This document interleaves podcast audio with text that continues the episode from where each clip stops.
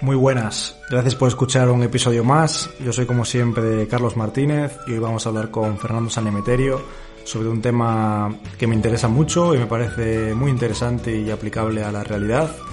El episodio de hoy iba a ser una especie de introducción a las finanzas personales e inversión, pero quizás se nos ha ido un poco de las manos la conversación y hemos ido por diferentes caminos. Eh, hemos puesto encima de la mesa bastantes conceptos y aunque mi idea es seguir creando contenido de finanzas a futuro, si hay alguno en particular que te gustaría que tratásemos más en profundidad en interés compuesto, por favor, házmelo saber. El episodio de hoy está grabado el miércoles 4 de noviembre, hace cuatro días, pero no he tenido demasiado tiempo para adecentarlo, ponerle la musiquita y subirlo hasta, hasta hoy domingo. Lo he pasado bien preparándolo y, grabándolo. Eh, ha dejado alguna toma falsa como la que voy a poneros a continuación. No sé, estábamos hablando de que... ¿De qué estamos hablando, tío? de que... que conste que el que se había quedado en blanco había sido yo. No sé ni si necesito presentar a Fernando Sanemeterio, pero bueno, para parecer un programa serio voy a intentar hacer un resumen. Nos conocemos de hace ya unos cuantos años, coincidimos jugando en Vitoria-Gasteiz. Fernando es actualmente jugador de Valencia Basket y tiene en su mochila una trayectoria deportiva de muchísimo éxito. Entre otros logros en su palmarés, es MVP de la ACB 2010, oro en dos Eurobasket, campeón de dos ligas ACB con equipos diferentes, Copa del Rey, plata olímpica en Londres 2012, campeón de la Eurocup, casi nada.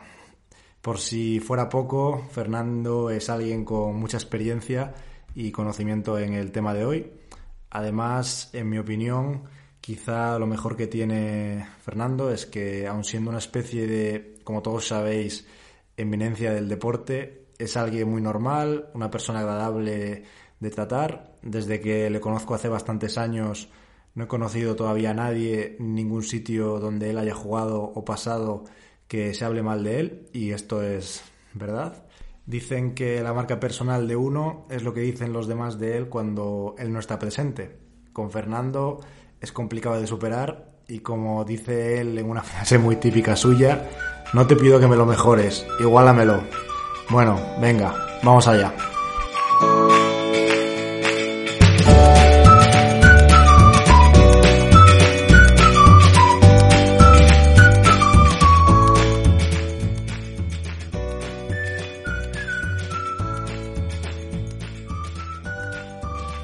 Muy buenas, Fer. ¿Qué tal? ¿Cómo estás?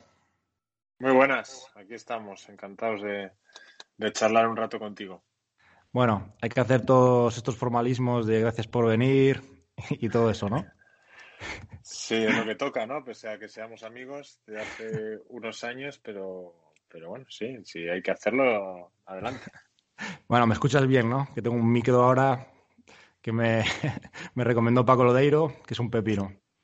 Sí, sí, yo sé que a ti en cuanto se te hace una crítica constructiva, eh, reacciona rápido, así que veo, veo que no sé si les has superado en cuanto a micro incluso. No lo sé, tengo que preguntarle. Bueno, eh, pues hoy vamos a hablar un poco sobre una introducción a finanzas personales, un poco deporte. Ya has hecho muchas entrevistas de este tipo y, y mucho, mucho contenido de este tipo. Ahora ya es, no sé si eres más famoso ya por el baloncesto, por las finanzas. No, esto es broma. Pero, pero un poco, ya lo has contestado en otras entrevistas, pero ¿cómo empiezas en las finanzas y en qué situación estás? Bueno, pues eh, la verdad que empiezo por necesidad, ¿no? De, de, pequeño, bueno, de pequeño, de cuando empiezo a jugar al baloncesto, pues empiezo, yo empiezo con 17, 18 años a ser profesional y empiezo a tener unos ingresos y, y bueno, ese primer año me lo, me lo gasté todo, ¿no? En tonterías. En que si cenas con amigos, que si la Nokia Engage, me acuerdo que, me compré, videojuegos, el FIFA, la Play, la Play no sé cuántos, la pantalla para no sé qué, bueno, me lo gasté todo. Entonces llega el verano y como cobrábamos 10 meses, pues estuve dos meses sin cobrar y en agosto me cortaron el, teléfono y no podía llamar. Y digo, ¿qué, ¿qué, pasa aquí y tal? Y me dice, no, no, que te han cortado el teléfono no tienes dinero. Y mira, metimos la cuenta en el banco y no tenía, tenía, no sé si me quedaban 50 euros o algo así. Y, y entonces mi madre ya cogió las riendas, ¿no? Y dijo, oye, vamos a tener que comprar, este año vas a comprar una casa, buscamos una casa y compramos y por lo menos vas ahorrando, esto no puede ser y tal.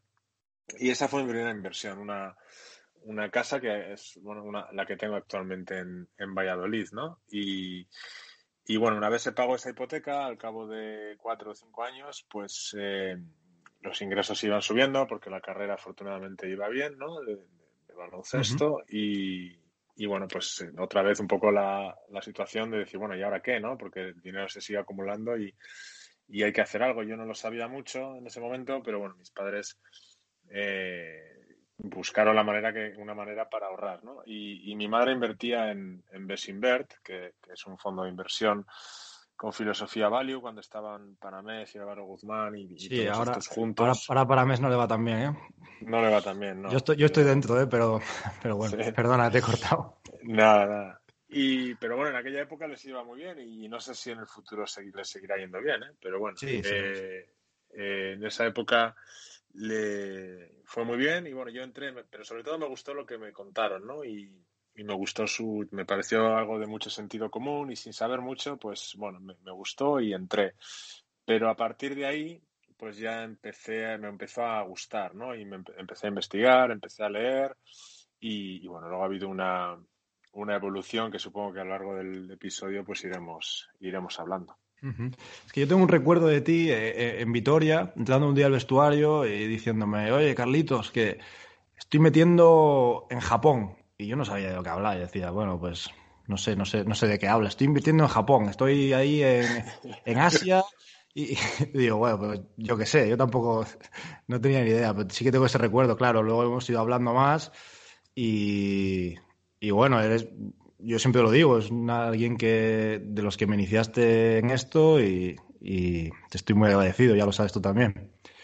Sí, bueno, yo ya me conoces, ¿no? Y yo soy bastante de tirar así las fichitas en el vestuario de cosas que creo que pueden ser interesantes para la gente. No soy de dar la tabarra, de tienes que hacer esto, tienes que hacer lo otro, porque oye, cada uno luego eh, tiene que ser consciente de lo que hace y al final tomar sus propias decisiones, pero sí que por lo menos eso, ¿no? Que alguien le entre la, la fichita, porque creo que es algo que la gente no conoce, que la gente piensa que, que es la bolsa, ¿no? Que es jugársela un poco al casino y, y cuando profundizas te das cuenta que no es así, que, que puedes mm. jugarte al casino si quieres, pero puedes hacerlo con mucho sentido común y, y, y, en una visión más a largo plazo, ¿no? Y bueno, en ti veo que entró la ficha y, encima cuando te entra la ficha adelantas por la derecha, así que lo mismo, lo mismo ya me has pasado.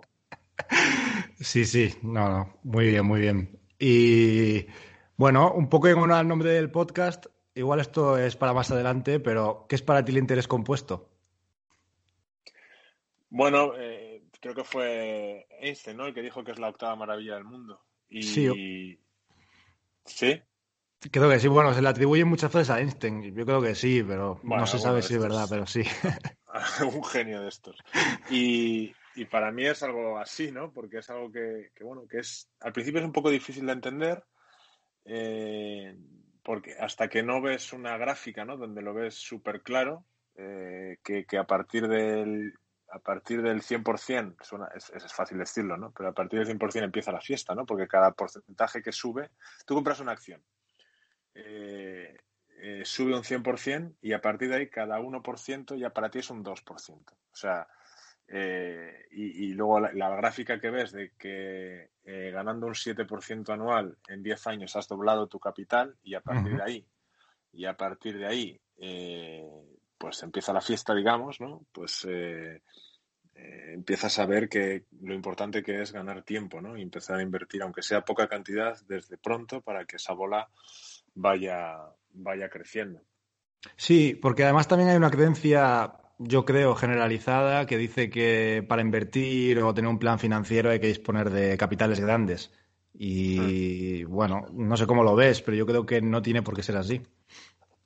No, para nada. Yo creo que hay dos problemas eh, en, para que la gente no invierta. Uno es ese, que piensa que es cosas de ricos y que no va conmigo y tal, cuando no es así. Evidentemente, cuanto más dinero, pues el porcentaje que ganas es el mismo, pero la cantidad es, es mayor, pero, pero bueno, pues si tú puedes invertir 100, pues ganarás en función de los 100 ese porcentaje, pero bueno es, ¿no? Eh, o sea que, que, que, es así.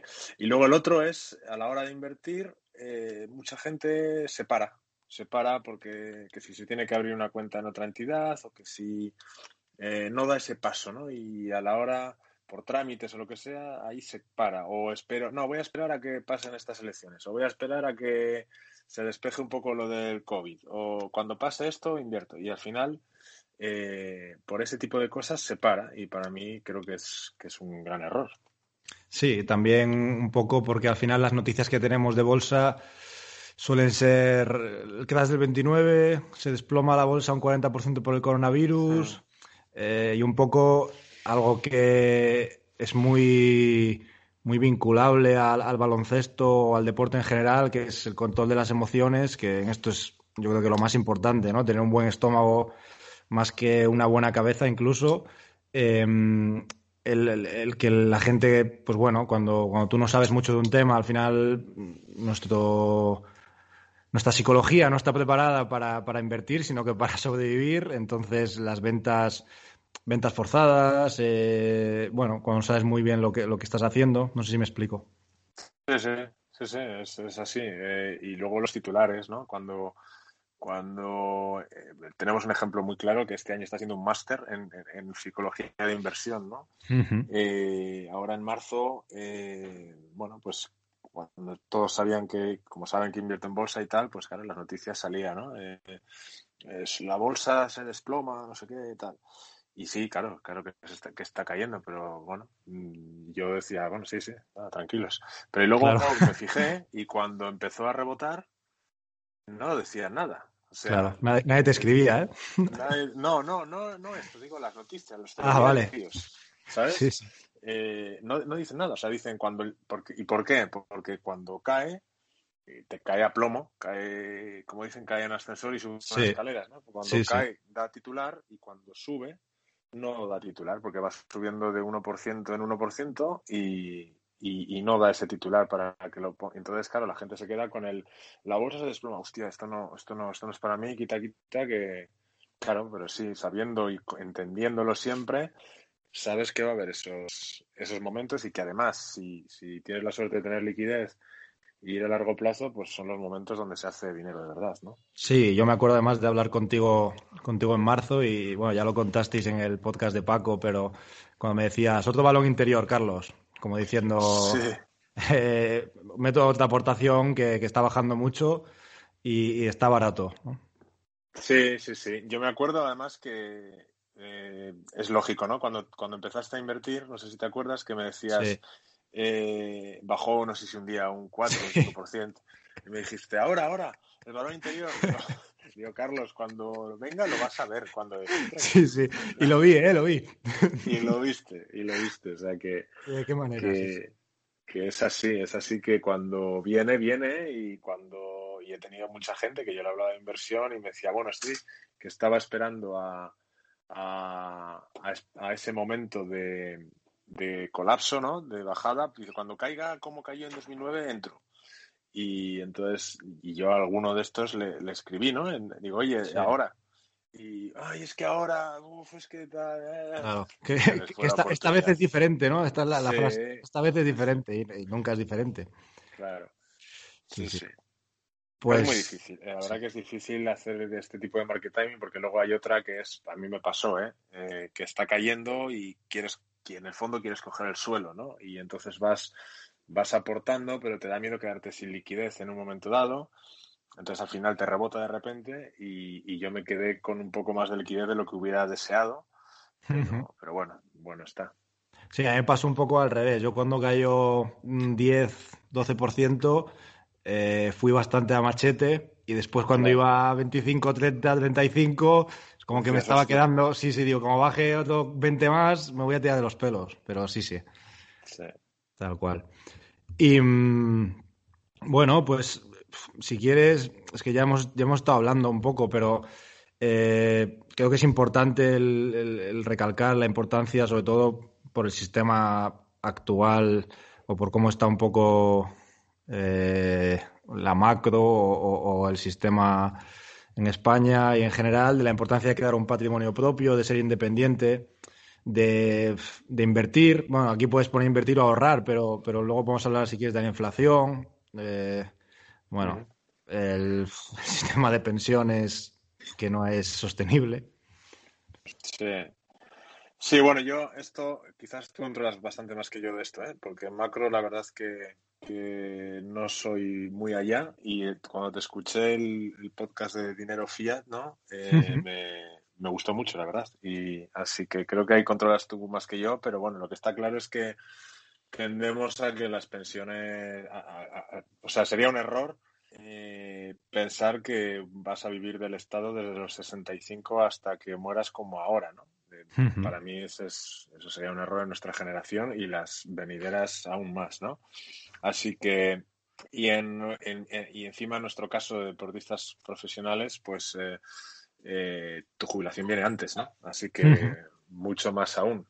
Entonces, de ahí la importancia de ahorrar, de ir generando un patrimonio para no depender de nadie y para para poder luego decidir tu futuro, ¿no? Y trabajar en lo que quieras y no tener que coger eh, cosas que no te interesen o que no te apetezca hacer, sino elegir tú lo que quieres hacer, bueno, ser un poco independiente, que al final no solo en la inversión, sino en todo en la vida es lo, bueno, ¿no? Ser independiente en, cualquier cosa que hagas. Sí, totalmente de acuerdo. Digamos que un poco el proceso sería primero tener un poco de ingreso, ¿no? Después ahorrar parte de ese ingreso y después si ya lo puedes invertir y, digamos, componer o, sí, digamos que genera un interés compuesto a largo plazo, ya sería lo ideal.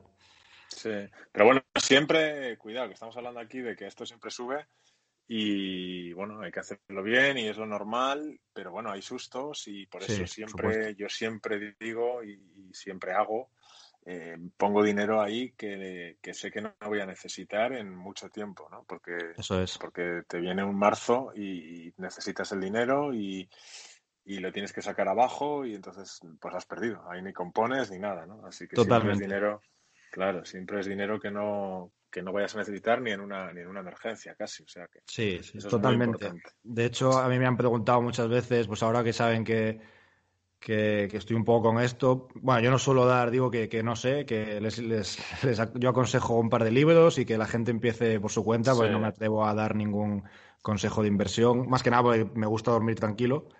Entonces, pero sobre todo cuando, cuando me preguntan, tengo un dinero que no voy a necesitar, que creo que no voy a necesitar pronto y, puff, pues peligro. Eh, primero, saber muy bien que no lo vas a necesitar y cuál es tu horizonte temporal. Aquí hay gente que, aconseja tener un fondo de emergencia incluso, siempre por lo que pueda pasar. Además, normalmente se suele necesitar dinero cuando las cosas van mal en general y la bolsa está abajo. Ejemplo del coronavirus, por ejemplo. Ahí quizá necesites el dinero. Porque la bolsa al final no es más que un descuento de las expectativas del mercado sobre los beneficios a largo plazo del mismo. Así que esto hay que tenerlo bien atado y hacerlo al revés. Cuando la bolsa está abajo es cuando, si puedes, si tienes liquidez preparada, es cuando hay que atacar. Y después, primero, que te puedes equivocar y segundo, que a uno, dos, tres, cuatro años no sabes qué puede pasar. Pero ni tú ni nadie. Eh, de hecho, dicen que los pronósticos en bolsa dicen más que, bueno, en bolsa y en general, dicen más del pronosticador que del futuro, ¿no? Sí. Tú tienes que centrarte en que tus inversiones a largo plazo vayan a valer más por X o por Y, depende del activo que estés comprando. Si es en bolsa, pues centrarte que las compañías de las que eres accionista generen caja y beneficios crecientes y sostenibles a largo plazo, coticen a un buen múltiplo, etcétera, ¿no?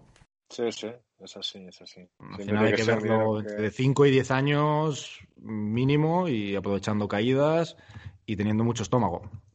Sí, tal cual, Tal cual. Y conociendo, sobre todo es mejor que se conozca lo que se hace, porque así cuando vienen mal dadas, pues sabes lo que estás haciendo, ¿no? Si tú entras en la bolsa porque te han dicho que, que se compone y el interés compuesto y tal, vale, está muy bien, pero si tú no profundizas en ello o crees en alguien que te lo haga, pues eh, cuando venga el sopapo, si tú no has profundizado y no conoces de qué va, te vas a salir, porque por mucho que te digan, si tú no estás convencido de ello, cuando vienen maldadas te, te piras. Y, sí, eso, es, naturaleza. Bueno, más de un amigo, seguro que también, también te ha ocurrido a ti. Eh, con Voy a entrar, he comprado Santander, he comprado Telefónica. Mm. Y si, si estas empresas se van, bajan, eh, España se va y, no, no, no, funciona así. Como un poco la bolsa sube y baja en función de las expectativas del mercado, en los beneficios de las mismas, ¿no? No, no funciona. Esto no depende de los años que tenga la empresa, ni, ni del país, ni de lo grande que sea. Sí, y yo siempre digo, ¿no? Que para, para invertir en acciones, y si invertir en bolsa, estamos hablando de fondos de inversión, yo por lo menos invierto sobre todo en fondos de inversión y, y tal, pues ya hay que tener un conocimiento un poco de estómago. Para invertir en acciones, que tienes que conocer un poco su futuro, su pasado, su presente, su competencia, pues eso ya te requiere estudio casi, ¿no? De, informes anuales y de un poco la dinámica de la empresa y eso ya es otro nivel, ¿no? Por eso eh, yo sinceramente tengo poco tiempo para, para invertir en acciones, por eso prefiero fondos de inversión. Sí, sí, totalmente. Además, eh, lo que suele también ocurrir en España es que parece que solo existe el IBEX, cuando es un porcentaje muy pequeño de la bolsa mundial y, te estás perdiendo quizá muchas oportunidades que, en España no puedes encontrar. O, igual sí, pero, pero, pero bueno, no lo sé. Sí, amigos, amigos que te preguntan, jo, la bolsa, qué mal, ¿no? Y, yo tengo la sensación que va muy bien, porque claro, como, tengo eh, Estados Unidos, China y tal, y yo, bueno, no va tan mal, va, horrible y tal. Entonces te das cuenta y dices, bueno, ya, sé dónde está. Claro, sí, sí. Tiene el ETF del IBEX. Claro, eh, sí, bueno, que lo mismo, Santander, BBVA, Telefónica y tal. Sí, sí, sí. Bueno, pues un poco sigues siguiendo el hilo. Eh, puedes contar, aunque ya lo has introducido, pero tu método de inversión, eh, cómo lo haces. Bueno, yo antes era muy, muy value eh, y, he ido evolucionando y he ido investigando y me di cuenta que había más, más mundo, ¿no? Y fundamentalmente mi evolución empezó por, por un poco Alex Estebaranz, ¿no? Que me abrió un, abrió un poco la, las miras, ¿no? Y es un value un poco diferente, con más crecimiento, ¿no? Buscando un poco más de calidad. Y, bueno, pues eso me abrió las un poco la visión. Eh, luego también empecé a descubrir los fondos indexados, eh, lo cual te permitía entrar en, países o zonas donde, donde crees que está el futuro y que, y que va a crecer, ¿no? Y entonces he ido evolucionando. No sé si es por la rentabilidad de los value, que también puede ser, que, que, condicione, porque no es fácil, como hablamos, últimamente están muy mal. Lo cual quiere decir que, no vayan a remontar, pero bueno. Eh, Yo confío, hay que comprar lo que nadie quiere. sí, hay que comprar lo que nadie quiere, pero, pero bueno, sí que es cierto que es complicado. Llevan unos años más, sí hay que tener el estómago de narices. Puede ser ¿eh? que ahora, precisamente ahora, sea un buen momento para entrar, pero bueno. La verdad que, y ahora que estoy al final un poco de la carrera, pues eh, prefiero sacrificar algo de rentabilidad posible por, proteger un poco lo que, lo que he ganado, ¿no? Entonces, mm, estoy empezando a investigar y a ir pasando un poco al modelo de la cartera permanente que, bueno, que trata un poco, pues eso, ¿no? De, de 25% oro, 25% eh, cash, o sea, efectivo, 25% renta variable y 25% bonos a largo plazo, ¿no? Con lo cual, eh, esta cartera lo que lo que consigue eh, a lo largo de la historia ha sido así, lo cual no quiere decir que, que, sea así siempre, pero a lo largo de la historia es que en cualquier ciclo económico, pues uno de esos 25% tira para arriba, ¿no? Entonces compensa un poco todo. Quizás el crecimiento no es tan grande como una renta variable pura, aunque hay momentos en la historia que sí que lo es, pero bueno, lo normal es que sea una cartera menos volátil, más tranquila y que, bueno, eh, entonces no tengo todo ahí, pero, pero bueno, voy a ir pasando bastante hacia, hacia ahí, ¿no? Hacia cartera permanente. Bueno, también te quitas de. Bueno, tendrías que hacer una rotación de activos, ¿no? Una vez al año, una vez al año. Sí, mm. no, bueno, hay fondos ya que, lo, hacen. ellos mismos por dentro lo hacen, ¿no? Eh, está ahí eh, River Patrimonio, eh, Cronos se llama, y Caria creo que también tiene, tiene otro. Vale, vale. Muy bien. Entonces, un poco. No sé si lo quieres contar, pero ¿cómo, cómo enfocas un poco tu, digamos, tu retirada? Eh, ¿Cómo enfocas tus ingresos pasivos? Eh, ¿Cómo planeas sacar ingresos, digamos, y de qué activos? Mm. Bueno, pues eh, voy a tirar eh, sobre todo de, fondos de inversión, pero voy a. Mi idea es calcular un poco eh, lo que gastamos en la familia al año, ¿no? Hmm. Y, bueno, hay una regla que es la regla del 4%, que, que dicen que si en una jubilación, o sea, cuando ya no tienes ingresos, ¿no? Sacas el 4% de tu patrimonio que tienes invertido cada año. Hmm. Y entonces compensa lo que va ganando ese patrimonio que sigue invertido. ¿no? Entonces, eh, esa es un poco la idea, ¿no? El, ajustar un poco eh, el dinero que se necesita vivir al año y una vez al año sacarlo para, tirar ese año, ¿no? Y, así no descapitalizarte para que, y que el otro dinero que siga invertido pues siga, siga trabajando y siga generando, Digamos que, que esa es un poco la idea. Luego hay que ver eh, fiscalmente cómo es mejor y esas cosas, pero bueno, esa es un poco la, la idea. A ver si es el siguiente paso. La, pregunta que se me ocurre a mí así de primeras es qué pasa el año que viene en Maldadas y cae un 30%. Bueno, sí, pues te puede pasar. Es un poco ajustar, es un poco ajustar. Eh, tú te haces una, digamos, lo que vas a gastar y si vienen maldadas, pues eh, igual en vez de sacarlo en marzo, tienes un colchoncito, pues esperas, si viene un 2020 y, tienes, y siempre lo sacas el 15 de marzo, pues se voy a, voy a esperar a, no sacarlo el 15 de marzo y lo voy a sacar en agosto, ¿no? A lo mejor. Y a lo mejor está más abajo, pero bueno, es un poco, o sacarlo en, en, dos veces al año, no sé, es un poco estudiarlo, estudiarlo un poco. Sí, bueno, también como juegas en la cartera permanente con efectivo, también puedes eh, aunque no sé si, lo, si, en caso de bajar la bolsa lo rotan a bolsa, no sé exactamente cómo lo hacen, pero, pero bueno, que se podría jugar con eso. Sí, sí, sí. Ya veríamos. De algún lado o de otro sale. El tema es que no. El problema es cuando no hay. Si va generando y va viendo, pues bueno, vas, vas, vas tirando. Y en cuanto a inversiones alternativas, que no hablemos de bolsas, productos financieros, oro, eh, ¿qué opinas? ¿Tienes algo? ¿Cómo lo ves? Bueno, sí que eh, tengo algo de, private equity, de startups y tal. Y, luego, bueno, pues todo el inmobiliario, ¿no? Allí donde he jugado he procurado invertir en inmobiliario. Entonces, eh, bueno, pues eh, eso es un poco lo que, lo que tengo.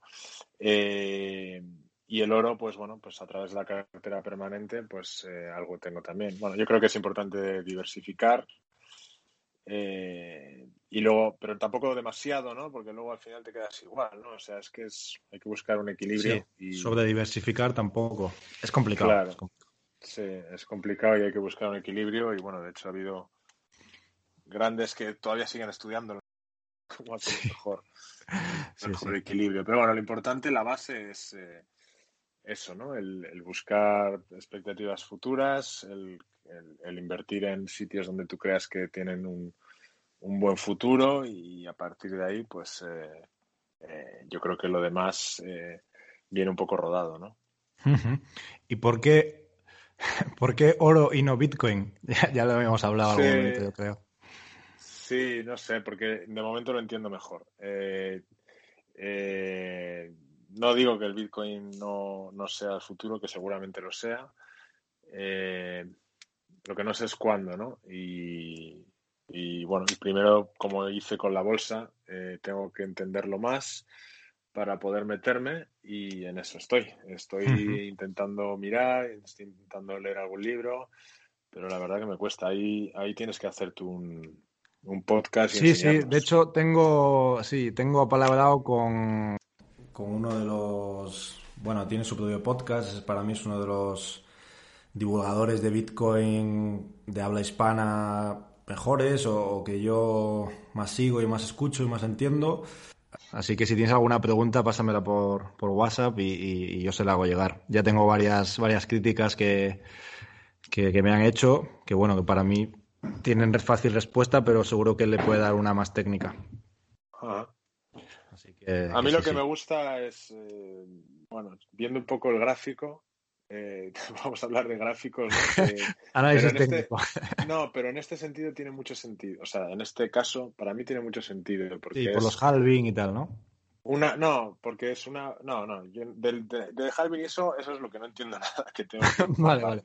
Pero lo que, lo que entiendo es la psicología un poco del, del inversor. Y entonces es una primera burbuja que sube muchísimo, que eso sí que podemos considerarlo burbuja, cae mucho, eh, pero vuelve a subir para arriba, no sube tanto. O sea, digamos que la volatilidad eh, va decreciendo desde que salió, ¿no? O sea, va haciendo como unas onditas cada vez más pequeñas.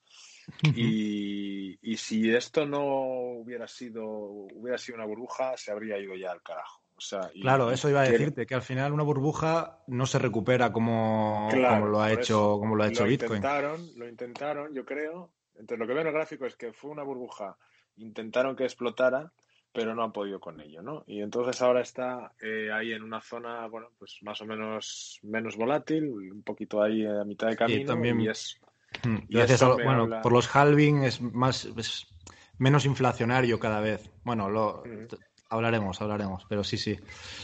Interesante también. Sí, sí. Y bueno, si quieres, eh, esto no sé si no es un consejo, pero es, ¿qué opinas porque esto es algo que me, preguntan mucho y es, y es lo, donde un poco empezamos todos, porque o empezamos o empezamos a investigar. Al final ves la bolsa, ves los gráficos y lo primero que se te ocurre es, pues, voy a predecir lo que va a hacer este gráfico, ¿no? Y mm, un poco ligado a lo primero que encuentras es el análisis técnico y el, y el trading y estos, estos eh, estos brokers que se te anuncian en, YouTube, en Instagram, de gana tanto el trader que tiene Lamborghini en Instagram.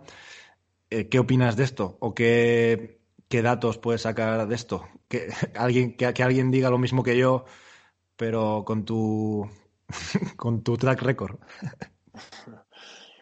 A ver, yo no, no, radical en contra del análisis técnico. ¿eh? Eh, sí soy un radical en contra del day trading y de estar ahí pegado a la pantalla todo el día. Y un radical, evidentemente, de los brokers que intentan cazar a gente que está aburrida en casa y que se lo juegue todo a una y tal, esas cosas. Por supuesto, estoy absolutamente en contra. Pero yo veo el análisis técnico tiene una cosa para mí buena, sinceramente, que es eh, una gestión del riesgo. Si tú no entiendes o no quieres sufrir más de un determinado eh, perder más de, determinado dinero en una compra de una acción, por ejemplo, eh, pues lo considero una buena herramienta para ponerte un stop. Yo sé que, en, en el tema fundamental lo del stop está muy mal visto, pero como nosotros de momento no somos gestores profesionales y no conocemos muy bien las dinámicas de la empresa, ni a lo mejor tenemos tanto tiempo para estudiarla, pues cuando yo veo que Google, eh, por ejemplo, en marzo cae a mil y de ahí es un hace, o sea, hace como un soporte, ¿no? Que es una cosa muy básica en análisis técnico que cualquiera que ve un gráfico soporte y resistencia. Sí. sí. que cualquiera lo puede entender, ¿no? Pues dices, pues está aquí en esta zona que lleva no sé cuántos años sin romper, que la última que lo tocó fue tal, que lo volvió a tocar en no sé cuándo y aquí no rompe y justo llevamos ya cayendo un porcentaje, pues voy a probar aquí, ¿no? A ver si puedo cogerla aquí abajo y me pongo el stop por, por, si esto sigue bajando, que no quiero perder más, no quiero perder más de este porcentaje, ¿no? Y te pones el stop, ese porcentaje por abajo y, bueno, pues a lo mejor tienes suerte y, la enganchas y justo en el suelo rebota y si no, pues solo pierdes eso que previamente has calculado, ¿no? Claro, pero entonces igual ya estamos hablando de, de especulación en vez de inversión, ¿no? Sí, sí, sí, sí, sí, claro que, claro, sí, eso es, eso es especulación, o sea, eh, pero bueno, esa herramienta puede ser útil en determinados momentos. Lo que pasa que, claro, que lo que no puedes es basar todo tu patrimonio o todo tu tal en, eso, ¿no? Yo creo que, es preferible que si no, si no sabes análisis fundamental, si no sabes analizar una empresa, eh, es preferible que confíes en gestores que, crees que saben muchísimo y que están, que es su trabajo, ¿no? confíes, les des el dinero a ellos y que ellos seleccionen las empresas por la metodología que tú crees en ella, ¿no? Pero bueno, en momentos de estrés o de determinados momentos, pues puede, puede estar bien. Y si no, y si te gusta mucho esto, que yo también lo hago, soy sincero, eh, pues apartas una parte de un poquito de tu patrimonio para juguetear y así. Además sé que te ha ido bien el confinamiento con el sector bio, ¿no? Sí, sí, sí. Y así lo, lo, gordo, pues no lo tocas y te entretienes con lo otro, sabiendo que, bueno, que está ahí un poco como como de apuesta, ¿no? Como de casino. Pero bueno, mm, no creo que sea la mejor manera, desde luego, de, crearte un patrimonio, el análisis técnico. Que, digamos que el trading, como lo conocemos con análisis técnico, no es lo mismo a trading cuantitativo también. Hay gente que, ¿no? Hay inversores, hay fondos de inversión que utilizan, bueno, una especie de análisis de datos muy potente y, y invierten de esta manera y son rentables, sobre todo hedge funds eh, con, bueno, con métodos opacos que ellos no cuentan y con un track record muy bueno, pero es diferente.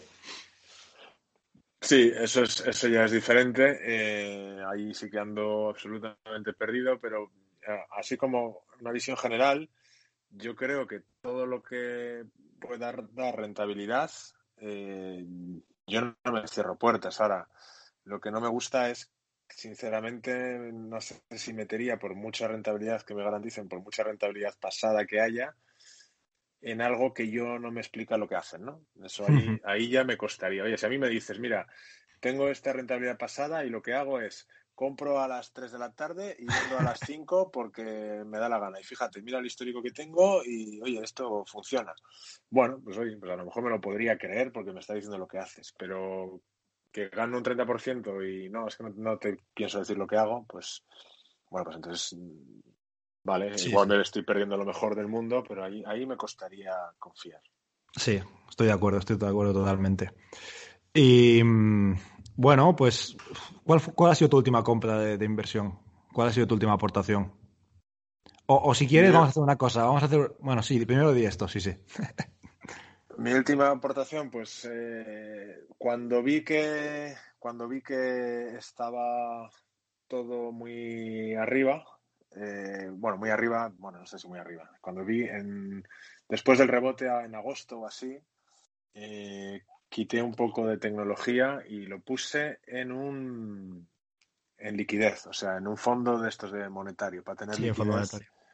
Para tener liquidez, ¿no? Y entonces eh, hace, ahora en esta última bajada, que ha sido en septiembre, ha caído un poco, pues lo pasé otra vez a, Andrómeda. No sé si conoces el fondo de, sí, sí, estoy dentro. De hecho, ahora mismo tienen un 52% en liquidez. Me parece que son buenísimos. son buenísimos. Sí, sí, Flavio. Escucha su podcast de Son buenísimos. Yo muchas veces no me entero de nada, pero... Sí, es eso, es eso. No te, pero les ves que saben muchísimo de lo que hablan, que controlan muchísimo, que tienen eh, un sistema que les funciona perfectamente, que encima, eh, por lo menos estos dos últimos años, aciertan muchísimo en, market timing, que es algo que, bueno, que todo el mundo dice que no se puede hacer, pero ellos yo creo que con sentido común lo manejan bien y que están en un sector pues que, que ahora mismo tiene una tendencia muy clara, ¿no? De tecnología y tal, y, y, bueno, pues eh, ahí, ahí, lo metí. Así que bueno, parece que hoy estamos grabando el día que de las elecciones. Parece, que parece que vamos volando, ¿no? Antes de hablar íbamos volando, lo mismo ahora en una hora sí. cambiado, pero... Sí, sí. Pues mira, Andrómeda es un ejemplo de un sistema que no sabemos cómo es. Ellos tienen un sistema de datos, de, mm, analizan las empresas tecnológicas de una forma que no se sabe. Más o menos lo, intuyes, lo puedes saber, pero no es su ventaja competitiva. Eso es, tú lo intuyes, pero, pero conoces a las personas. O sea, se abren, eh, sabes que no te. O sea, yo confío en ellos porque les veo que, entienden más que nadie de lo que hablan. O sea, están como por encima de, de, en el sector tecnológico, en el sector videojuegos, en sectores muy, muy, muy en auge pueden ser los que más sepan de España, por lo menos, ¿no? Entonces, eso me, da, me da mucha confianza. Sector de software, sector, todo esto. eh, me da mucha me da mucha confianza y vas intuyendo un poco cómo lo hacen, ¿no? Usan inteligencia artificial para recopilar datos a través de, de, redes sociales, etcétera, de tendencias que tiene la gente y, bueno, eso al final siempre es importante. Pues eh, si quieres podemos hablar un poco eh, sobre, bueno, ibas a, si no sé quién en este libro ibas, a participar, no sé si ibas a participar en el segundo, en el de inversión y deporte, de Luis García. Y no sé si quieres que hablemos algo sobre, bueno, las, digamos que es muy parecido muchas decisiones que se toman en el deporte o directores deportivos con, con inversores. Sí, bueno, no, he sido, no, he sido director deportivo, no, lo hemos sido, pero, pero bueno, sí que sabemos que al final en cualquier cosa en la vida, comprar barato y vender caro eh, siempre es un buen negocio, ¿no? Ya sea un bolígrafo o un libro o una casa o, un fondo, mm. ¿no? Eso creo que es la base de todo. Entonces, luego podemos discutir el por qué está barato o qué metodología he usado para ver que está barato, pero al final la base de todo es comprar barato y vender caro. Entonces, es lo mismo en una acción que, que, en un jugador de fútbol, ¿no? Si tú crees que ese jugador está barato para lo que va a rendir en tu equipo y lo fichas para tu equipo barato y rinde bien y luego lo vendes más caro o te da un rendimiento que te, que, nunca lo vendes pero te da un rendimiento que te, que te compensa lo que has pagado pues eh, pues ya está es lo mismo que comprar una acción barata y venderla o tenerla y que te dé rentabilidad ¿no? pues vamos a aprovechar ya lo hemos hablado tú y yo ya lo hemos comentado pero el sector del fútbol ¿no? que ahora está muy de moda ¿Cómo, ¿Cómo lo ves? Bueno, lo veo que tiene algo muy potente, que es la masa social.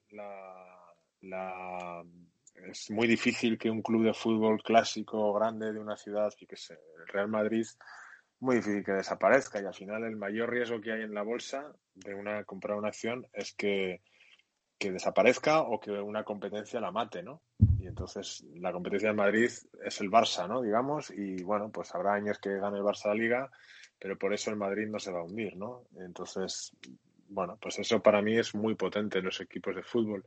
Y luego cada vez más creo que se están gestionando bien desde un punto de vista más empresarial, están buscando ser independientes, lo que hablábamos antes de independencia, ¿no? Pues ahora están buscando tener ingresos de forma independiente, no depender de, de instituciones y eso siempre es algo algo positivo y luego que, bueno, pues todo lo que mueve el fútbol, pues ya sabemos lo que es detrás, ¿no? Sí, que quizá también hay una, hay una diferencia, hay una distorsión del mercado en cuanto a eh, equipos de private equity, los equipos privados y equipos cotizados.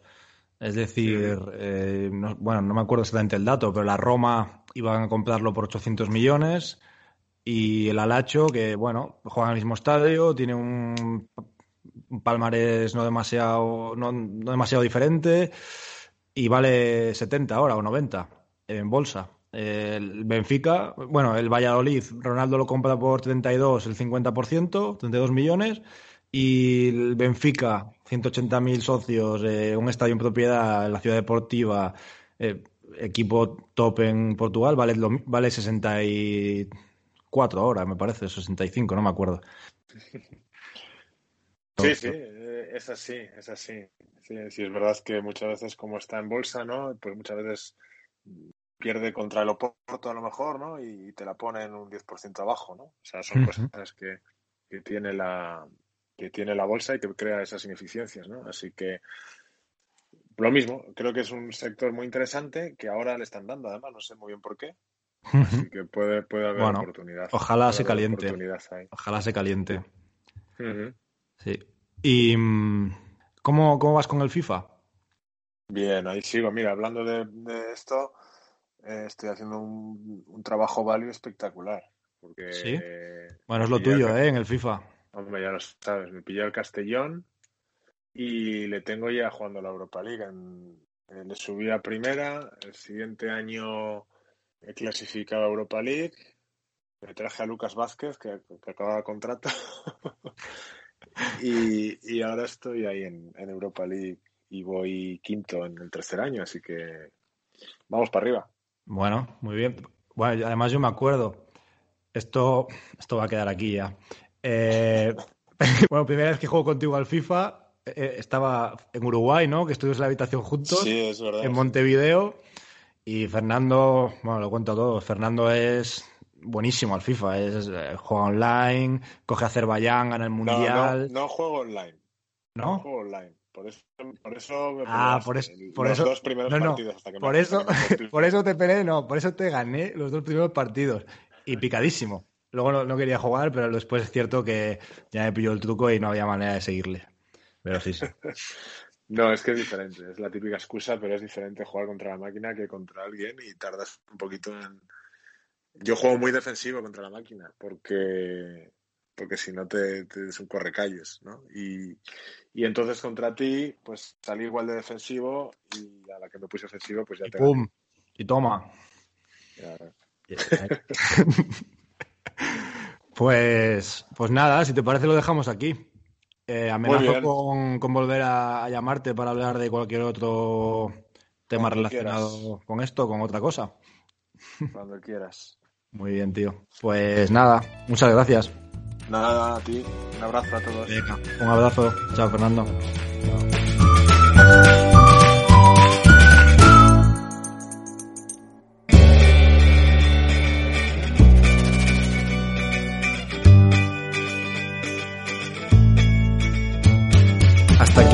de hoy. Si te ha gustado puedes darle a me gusta, recomendarlo o suscribirte para estar informado cuando vayan saliendo más episodios. Lo hagas o no, lo importante es seguir aprendiendo y componiendo. Gracias y hasta la próxima.